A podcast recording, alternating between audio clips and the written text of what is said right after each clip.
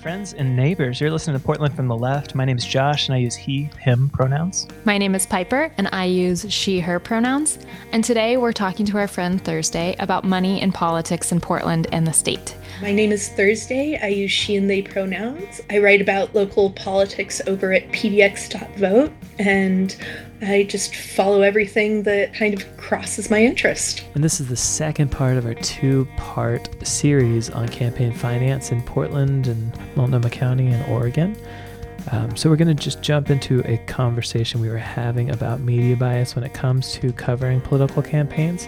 If you want to hear the first part of this conversation, it should be available in the previous episode in your feed. The media outlets reporting on this, at least in Portland, um, a handful of them are also members of Portland Business Alliance. Mm-hmm. And, and while that doesn't necessarily mean they are directly impacting the PAC's decisions or whatever. I don't, you know, I don't know the internal um, mechanisms for making those decisions and stuff. Clearly, there's um, there's incentive to paint those contributions or that activity in a positive light.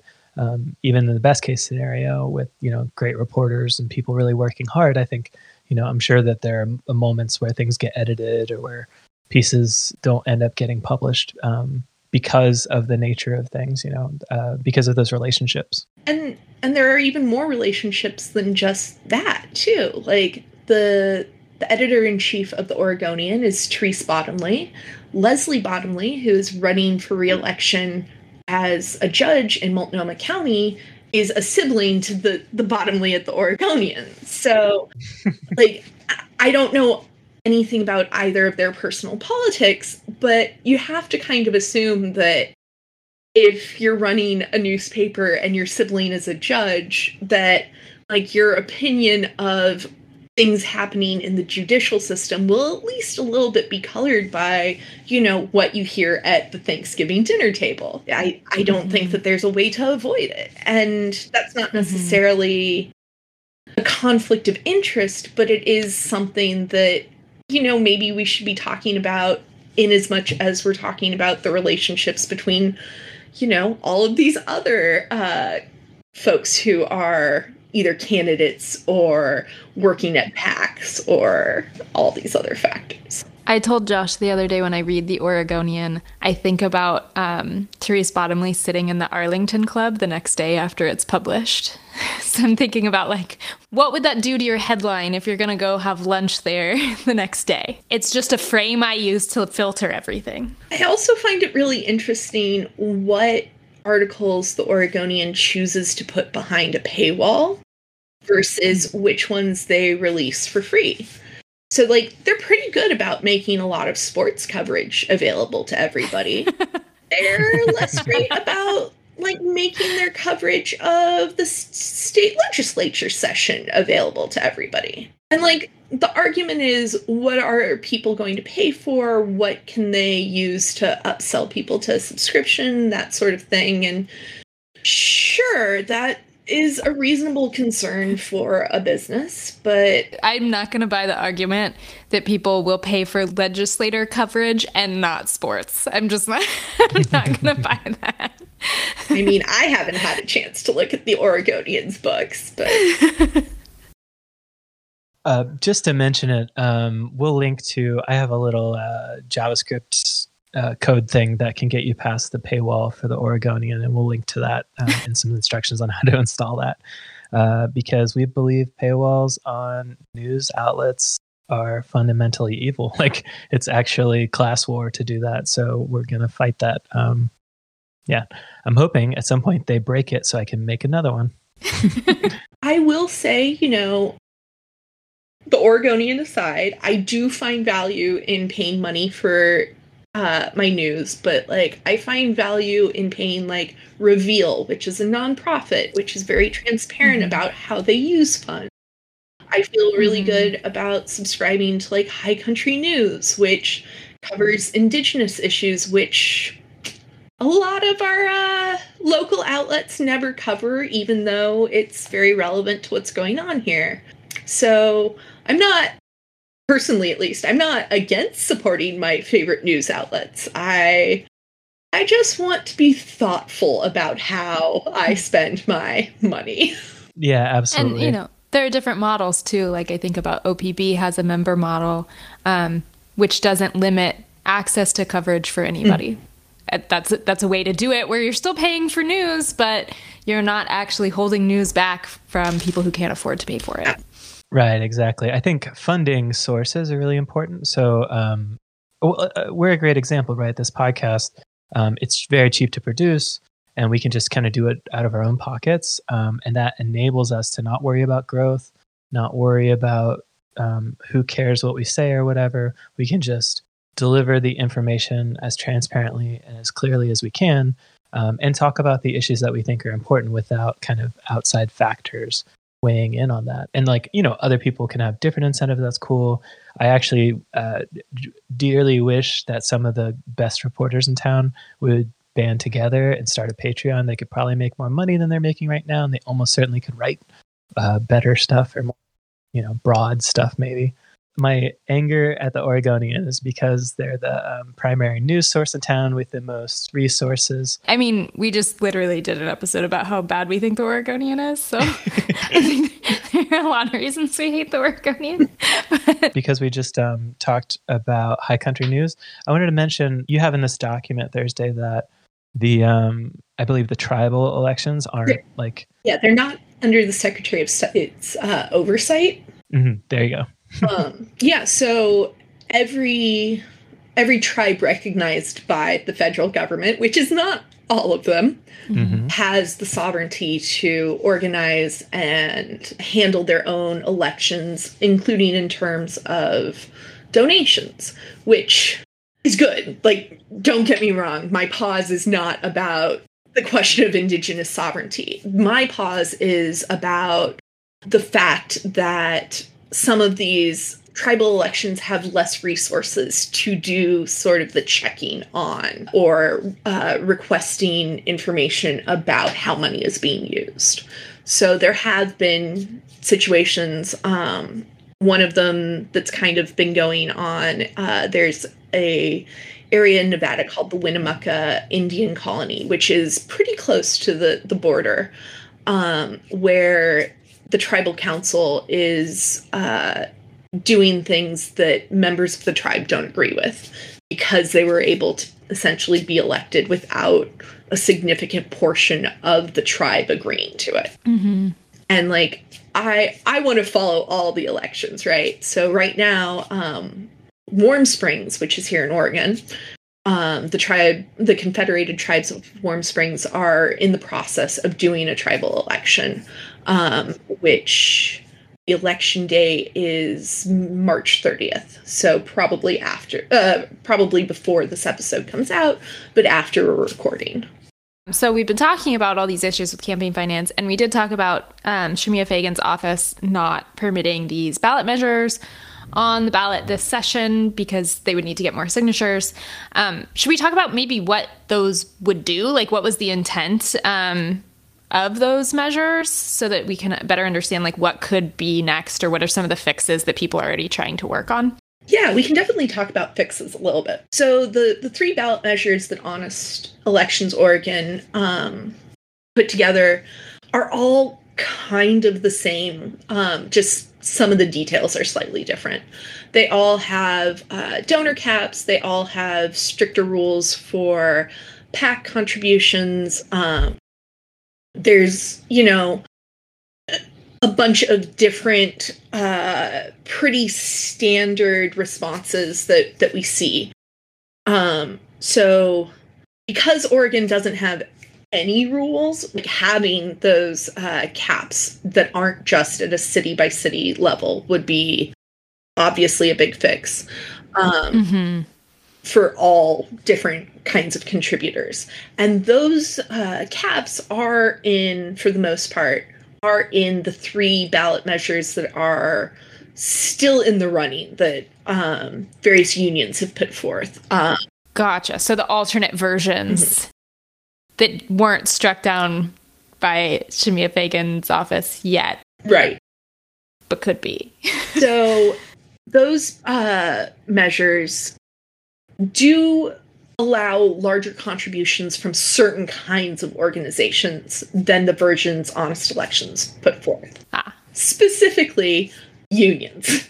So these three ballot measures that are still in the running, um, two of them were put forth by uh, United Food and Commercial Workers, which you know is the union that Michael Selvaggio represents. And then one was put forth by AFSCME, which is the Union for Public Employees. So folks who work at City of Portland, folks who work for the legislature, um, various government agencies, some school district employees, all belong to that. Gotcha. Um, so yeah, so the big difference is around the constraints that these bills would or these measures would put on unions for donating. Which is something I'm very interested in because one of the kinds of unions that exists are police unions. Right. So that's unfortunate. It it really is because I mean, I hate to be, you know, a one issue voter or anything like that. But I do feel that the police union in Portland has such an outsized impact on every single thing that happens here from elections to well how homelessness is handled how decriminalization of anything is handled all of these different factors. Um, that i am kind of a one issue voter in terms of limiting the power of the portland police association One of the things I've been thinking about a lot is like disclosure requirements. Um, recently, somebody DM'd me and asked if I was press, and after thinking about it for a while, I told them no, but it's a good question. Um, I, I, I personally feel more like a propagandist or someone who is attempting to convince people of things. Um, yeah, so I'm really curious about the different disclosure requirements for these political consultants. So I'm gonna I'm gonna break this down into a couple of pieces. And I'm going to say first, uh, by legal definitions, if you are not a journalist and you're talking about things in a way that is intended to get politicians to change what they're doing, which arguably a podcast could be construed as such. Sure. You would legally be considered a lobbyist and therefore required to follow lobbyist rules. Mhm. So, from a legal perspective, I think it's very important that you define yourself as a journalist.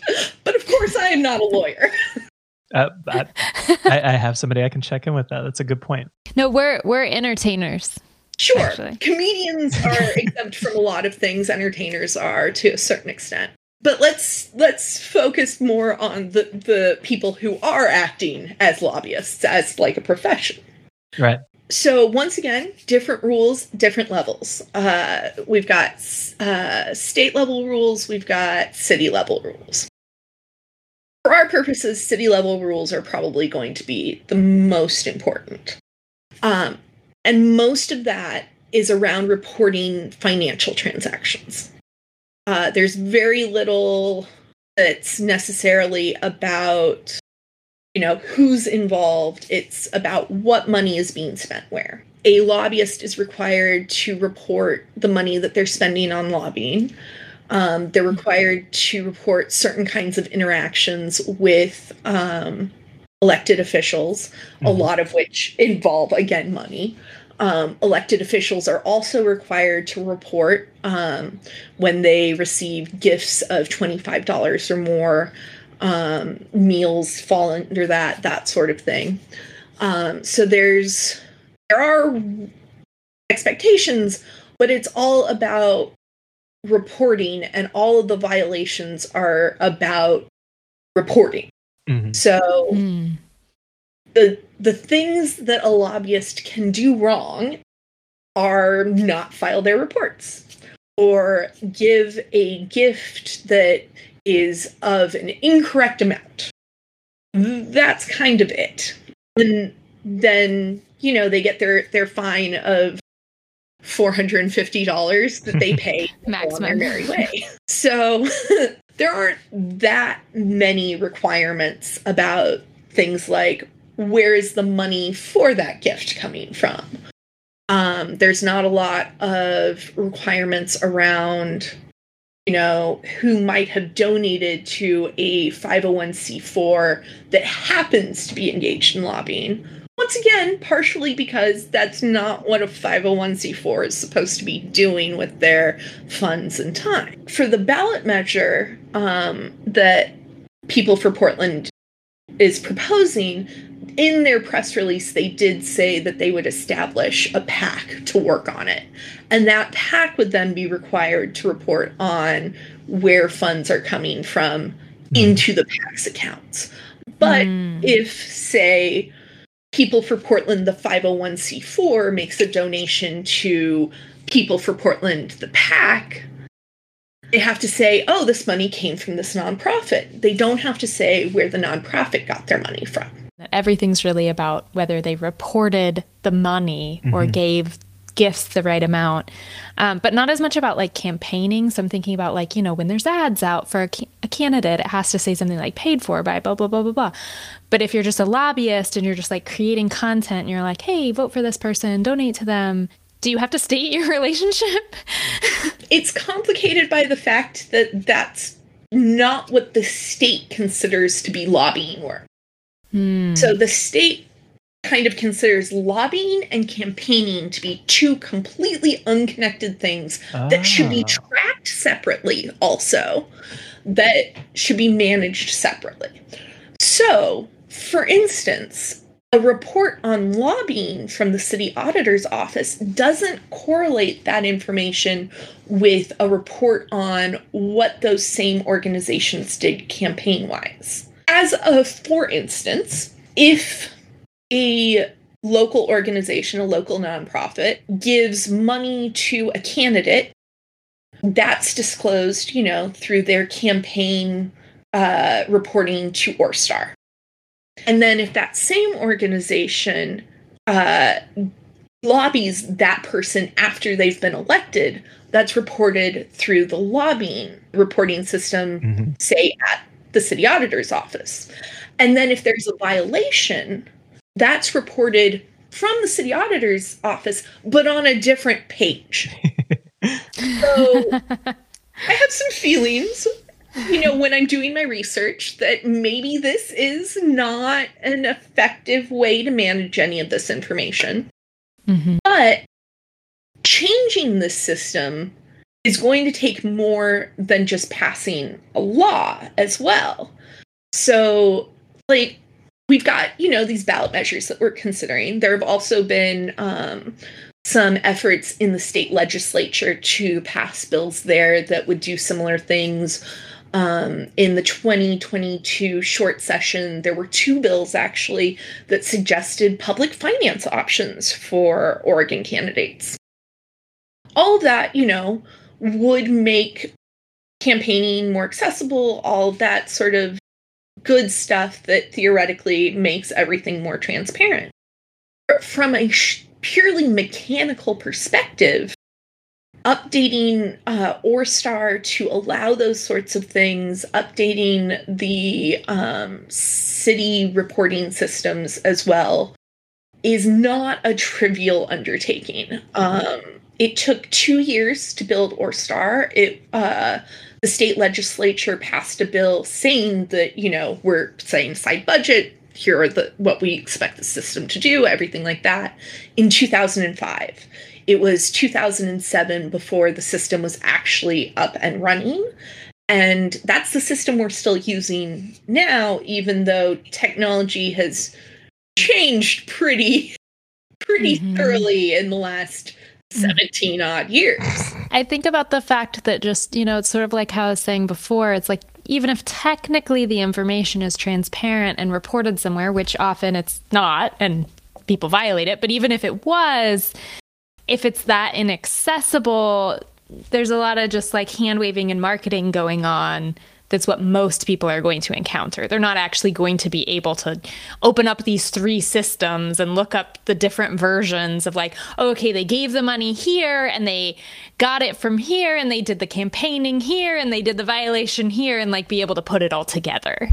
Exactly. So it's it's effectively hidden through complexity, I guess. It would be the way I think about it. Yeah, through complexity and through a lack of access to the right technology too. Mm-hmm. Like you can't even have two tabs open in your browser that are both showing you ORESTAR reports. ORESTAR will just lose its little database uh, way and freeze one of them and say this this you cannot have. So if you're trying to compare two different sets of information, it's always better to just download it off of ORESTAR and work with it yourself. mm-hmm. But you mentioned violations, and that's you know in theory, we have the system to make it easier to find violations. Well, given that most violations that we currently find are around people not reporting things, all this system gives us basically is if somebody has reported something at a particular time. We don't have filing deadlines in Oregon, so the Secretary of State is judging violations on an absence of information. Oh.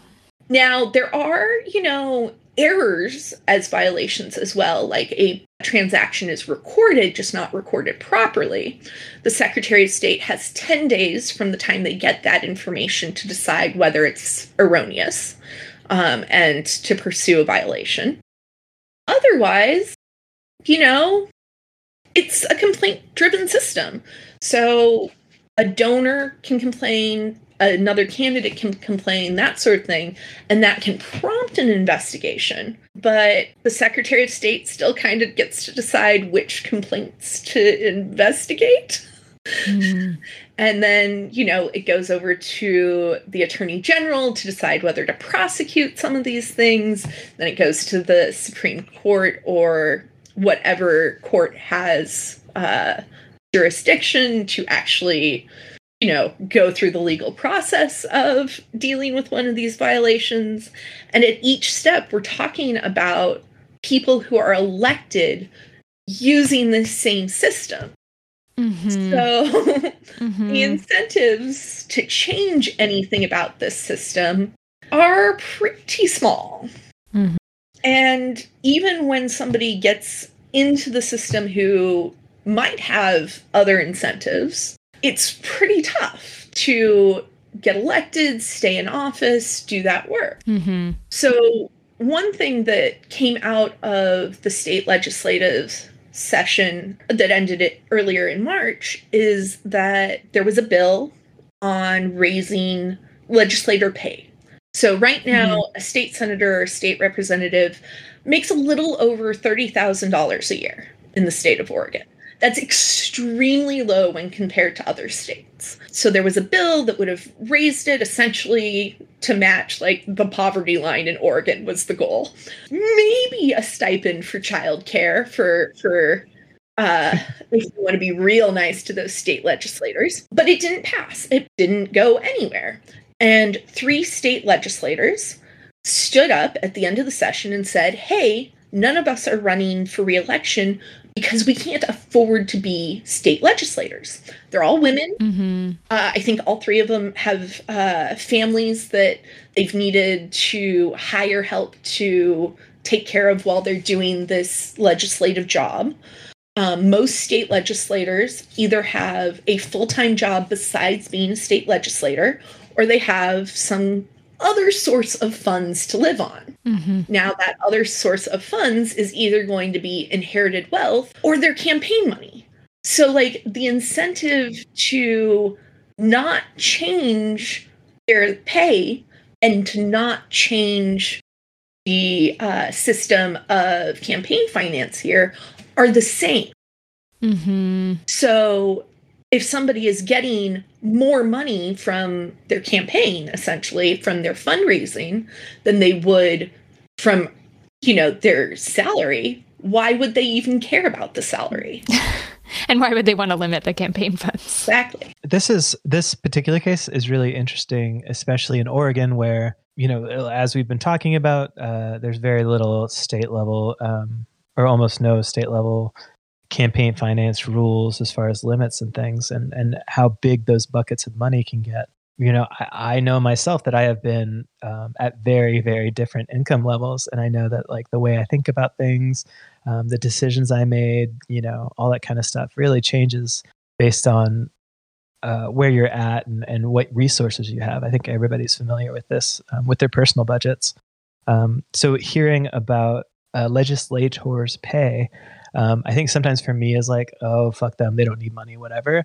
But the reality is, if if we want people from various um, income backgrounds, if we want poor folks in office, et cetera, they they need an income to pay their bills and, and pay rent and stuff. Um, it's not it's and it's not acceptable to require work from somebody and not pay them. So yeah, I just wanted to reiterate that like uh, while I don't necessarily love giving politicians more money, I recognize that paying people for work is good, and also that um, the the very very real limitations as we're seeing here um, for for people just uh, well even middle class people um, to to be able to do this work while having a family while being younger. Mm-hmm. Um, you know, we have a lot of very, very old politicians, um, well, everywhere, right? Um, mm-hmm. So while it doesn't feel important to me, I know like logically it is important. So I'm accepting that and trying to turn that into an emotion. I think a lot about how most people I know that work in the nonprofit space um, who are oftentimes working on social justice issues. Well, maybe not most of them, but there's a large number of people in leadership roles in those spaces who actually didn't need a high income. Like nonprofits often pay less than for profit field. And so the people that end up taking those jobs oftentimes have a wealthy spouse or they have family mm-hmm. money. And so you end up with people making decisions about social justice who skew away from the community that they're supposedly serving. And that's a similar thing. If, for instance, I could either work a full time job or be in the legislator, I couldn't pay my mortgage on $30,000 a year. So I wouldn't be in that position. But if I had, like, say, I don't know, like a judge as a husband or something like that, or family money, I could. So it shapes who can enter in any mm-hmm. of these mm-hmm. spaces where there's not just like a living wage sort of a level. It it shapes who takes it and then therefore who has power over those issues. So I, I think it happens in a lot of spaces, not just in not just in politics. And when we think about like like journalism is another example, it mm-hmm. oftentimes starts out with um, unpaid internships. And so if you are someone that comes out of college without money, you cannot enter that field through that path. Um, so it, it's a closed door because it doesn't pay. Some people don't need to be paid because they don't need money because they have it already. And I think it's been a conversation that's been kind of in the air a lot the last couple years about mm-hmm. about the, the, the negative impact of that, like you like you spoke on. So I think it's yeah, you're you're totally right that it's a very broad thing, um, and something that we should all be paying attention to. don't want only people with that already have power to be making. Mm-hmm decisions for us. Yeah. Just one thing I wanted to note. Um, you mentioned like a judge as a potentially like high income spouse that would enable.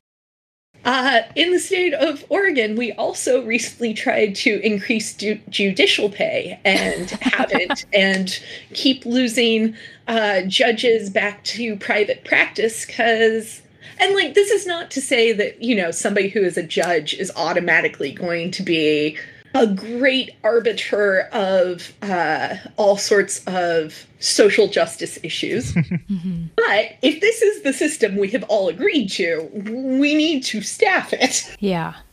Well, and we certainly don't only want independently wealthy people in those roles. That would be bad. I don't know the details off the top of my head, but I know that lawyers I follow on Twitter have been talking about the lack of public defenders, that there's not enough funding, and way, way too many cases and that kind of thing. Um, so yeah, uh, getting money to the right places, especially in talking about all this kind of campaign finance stuff, where there's like hundreds of thousands of dollars floating around. Um, you know, even with single donations sometimes, um, or more than that, right? We talked about millions, uh, and then you know the state can't, the state, county, et cetera, can't fund these systems that are in place to you know, ostensibly protect people, right? We have um, criticisms of the justice system, but it is a system in place. And as Thursday mentioned, we should staff it or um, tear it down. We should at least not only staff the state's side. like right. at, at, minimum, we should at least also do the defense side. Oh, we're not staffing either side at this point. Yeah. Uh, Mike Schmidt has an editorial in today's Oregonian that, you know, 20 years ago, I think there was, you know, 100 plus people working in the prosecutor's office, and now they're down under 70 and can't recruit anybody. Wow. I'm not a big fan of any district attorney's office. Um, I'm yeah, I'm kind of thinking, are we defunding the the prosecutors? Maybe that's good. Sorry. But effectively, yes, we're defunding prosecutors and public defenders and all these other, you know, support systems while funding the police. I don't know that I would call a prosecutor a support system, just just from my own perspective. yes, I, am sorry that I um, I was more thinking public defense as a support system. Yeah, but yeah, like all of these other parts of the government, um, we are defunding in favor of funding the mm-hmm. police. You cut the police's mm-hmm. budget even a few million dollars, and suddenly. you might actually be able to staff some of these other offices.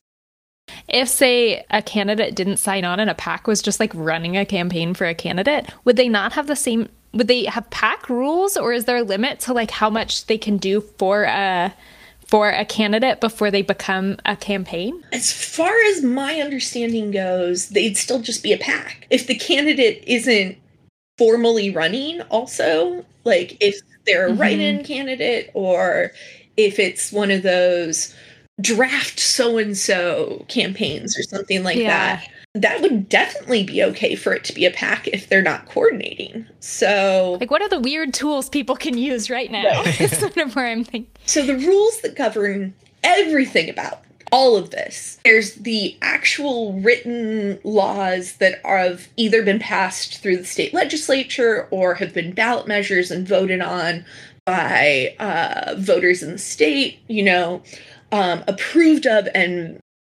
those rules are often, you know, very opaque and difficult to understand, but you can get copies of them off of the state website and everything like that. Then there's case mm-hmm. law. And a big chunk of this is case law, which means that it's, you know, any of the edge cases or the nuances of what's going on. Somebody who has felt it necessary to take it to court, the judge then decides, you know, this is legal, this is not legal. And then that can be appealed, it can be taken up to an appellate court, the Oregon Supreme Court, whoever has jurisdiction and they can reverse it, they can agree with it. But if we take a look at campaign finance reform here in Oregon, we actually have kind of a really good example. Um, so in 1997, the Oregon Supreme Court ruled that uh, campaign donation limits are prohibited by the Oregon state constitution because they're considered free speech. That's case law that established that those limits were non-existent. Mm. It wasn't the the state legislature that decided that. Mm-hmm. And then in 2006, voters approved ballot measure 47 which would re- would have revised campaign finance laws but they didn't change the state constitution so in 2012 that ballot measure that would have changed the campaign finance laws was declared unconstitutional by the Oregon Supreme Court. So, this case mm. law is what's really determining a lot of what's going on. And figuring out what the case law is means reading through a bunch of judicial opinions and then being like, so this circumstance that is different in these ways from what they've already decided means that they would probably say something but it's not like mm-hmm. a easy this is illegal this is not illegal sort of situation. Right. And yeah so we have like all of these different layers and like changing the oregon constitution is necessary to get the oregon supreme court to agree that something works some way or another.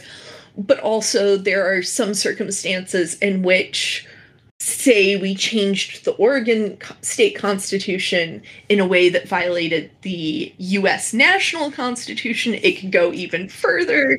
Like, this system, using the word system, may be overly generous. One form of like authority and power is like being like, I know how this works and you don't know, and it's too complicated for you.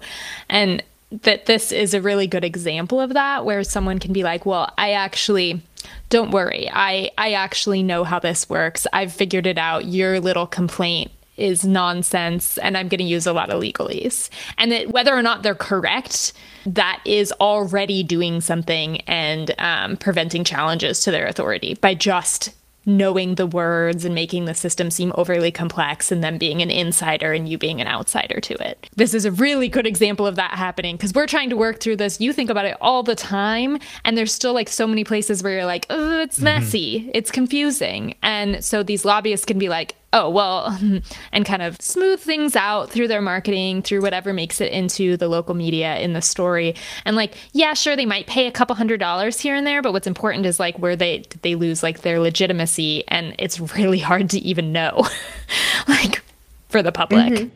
And there's there's really a two-tiered system here. Like if you have the money to throw at lawyers, who are willing to parse the situation, argue in front of a judge, all of that, most of the time, you get to play by a different set of rules. Like one of the few mm-hmm. times we have seen that not hold true is with Kristof's attempt to get on the ballot. Mm-hmm. And mm-hmm. it was a closer thing than it should have been. Like a lot of. okay, I read, you know, judicial opinions for fun. Obviously, I'm going to have really specific opinions. but the fact that not only it went to the Oregon Supreme Court, but that some parts of the discussion were based on another Supreme Court decision back in the 70s, whether somebody's address between two counties within Oregon was the closest case law they could come up with. It really came close to Kristof's eligibility being decided on the basis of one state representative's eligibility decades ago. Mm-hmm. And Christoph had a lot of money in his campaign mm-hmm. coffers to find little little things like that that someone else would not have. He had a lot of out of state funding. Yeah, if you look at like the media coverage of once uh, the Secretary of State started the disqualification process, like that decision showed up in a lot of media very quickly, which means somebody already had that press release ready to go. Hmm. Talking about these, um, uh, specifically about reporting violations and, and putting in complaints, that's also an interesting angle because, um, you know, if there's not an opposition that is familiar with these systems, then, you know, there would be no one to complain. And it sounds like, you know, they have occasional reporting and parsing and stuff, but I don't, it doesn't seem like a lot of like, you know, these campaign finance issues come up through that. What you've at least told us here today, and what I've heard before, is like it's usually a lawyer associated with the campaign or some someone else that's like got um, some sort of reason to oppose what's going on. Will use it as a way, you know, politically speaking, to prevent somebody from doing something or at least slow them down or whatever. So yeah, like even getting access to that kind of power is really significant. Um, it's it's interesting to think about you know there's so many things that are going on that just don't face any opposition, right? Even there are some elections, mm-hmm. right, that don't that just have one per- person running, um, mm-hmm. and not again a lack of awareness combined with a lack of access um, seems like a, a, pretty big deal. And I'm really glad Thursday that you're working on this stuff. While I'm talking about that, let me make the pitch. Um, PDX.vote is Thursday's site. It's incredibly informative. I read um, uh, your uh, I think it was like State of the Ballot or something like that that came out a little bit maybe a couple days ago. Or, and it's just like incredibly detailed, really informative. Um, there's also a way to um, fund the site. You can donate or do recurring donations. You should totally do that. Um, and fund Thursday's project. And speaking of disclosure, Thursday also has um, really detailed disclosure, um, information about money coming in, money going out, um, which you know we appreciate and um, really grateful for Thursday's work. So go sign up pdx.vote. Thank you so much. I I disclose everything. I disclose things don't even want to know. I love it. I'm, uh, I'm big on like over publishing. Well, clearly. Um, so yeah, I put out so much stuff that I just like. I know pe- sometimes people are awash in it, or like no- nothing gets yeah. really noticed because there's so much of it. So I appreciate putting out a lot of stuff. Jo- Josh is the one that made us do an episode about why we're doing what we're doing. I was like, no one cares. I mean, I've I've been splitting some of that stuff off at least and putting it on like my personal site, just not to overwhelm people. but no, like I I accidentally wrote like two thousand words on why I felt this was important. So I'm I'm right there too. We love it. You two are kindred spirits on that one. For sure, for sure. Thursday, was there anything we didn't cover or things that like, you've been thinking about? Do you want to just riff for a while about things you hate? I was going to say, I want to riff about why I hate ORESTAR. That's perfect. Yeah, let's, let's do it. Obviously, I spend too much time on that site to begin with. Um, and, and just to go into detail, because I don't remember if we did, ORESTAR's, um, where you can look up the campaign finance transactions, the information about the different entities, all that kind of stuff is all stored in the system. And and like Thursday mentioned before, it was built um, what 15 17 years ago and it's like very slow and terrible. It, it is so slow. It is so terrible. Um, i think i mentioned already you can't have multiple tabs open with it. It doesn't correlate information between certain topics. So, candidate information and committee information are kind of separate. So, um, it's hard to sort of trace things throughout. Their maintenance periods it's probably more of a me problem, but I often do research and find that they're in the middle of a maintenance period because I'm up at like 4 a.m. looking at somebody's uh, campaign disclosures. Um, and that's apparently the time they love to do uh, maintenance. But it's it's so frequent like so many other things that i use yeah they still have their maintenance periods but it's not constant. It's a few times a quarter, maybe. But on top of that, like, if we make any changes to how we handle campaign finance reform statewide, if, say, we add a public option, this tool will not serve those needs. We're almost guaranteed to mm-hmm. have to build something new from the ground up, anyhow. So, on top of it being outdated, it's not really easy to build on top of. I'll also note that it's an internally developed tool at the Secretary of State's office, which means that it's much harder to understand how it's secured. It's much harder to evaluate any potential leaks of information. And there have been leaks of information, um, stuff like personal addresses and stuff like that so there's a lot of things that could be done to sort of update it. And there are some projects, not by the government, but by other organizations. There's a site called uh, portlandrecord.com, which has sort of built their own little interface on top of it called Campaign Funderator and they produce nice, neat little lists of who's donated to a given campaign, who's doing the top donations, those sorts of things.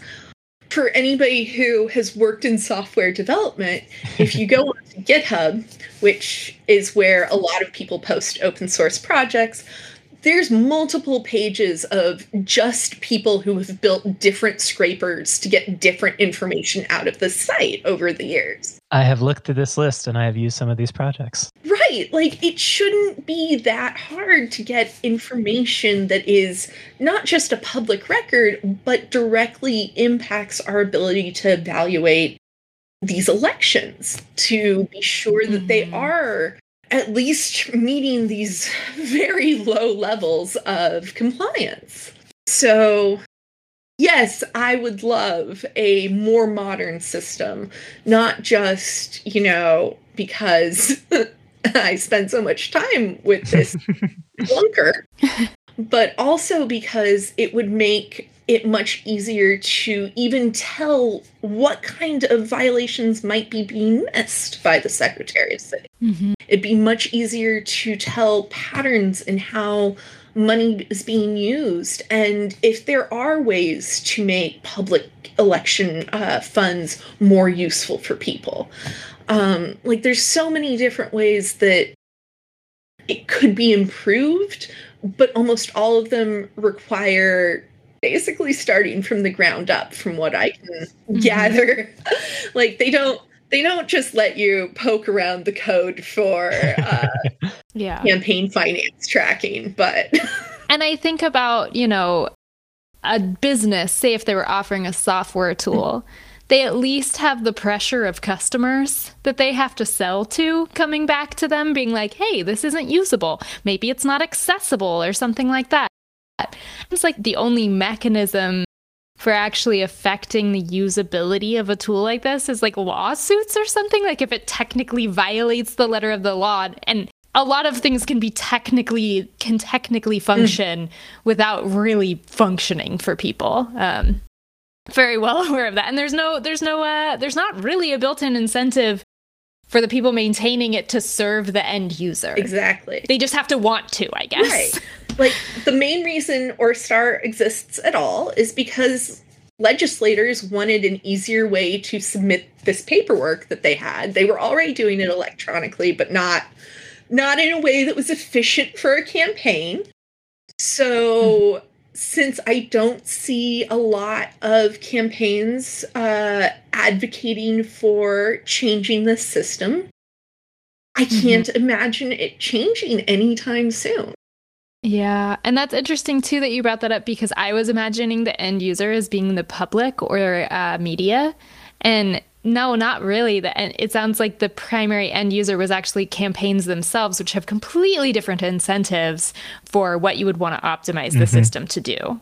Almost, almost opposite. That'd be an interesting question to ask. I wonder if the Secretary of State would let us know, like, if there's like a percentage of people using the system uh, like what percentage is like randos like us and what percentage like um, people signing in to, to do campaign finance at least like submitting versus viewing or something like that yeah i'd be yeah. honestly surprised if there's a robust analytics system or logging system because again who would care most of the most right. of the good at least out of the box systems post date the development of ORESTAR. And and again, like a business has yeah. a role because they're trying to optimize usage or something like that. There's somebody whose role it is to actually care mm-hmm. about that and like work towards those outcomes.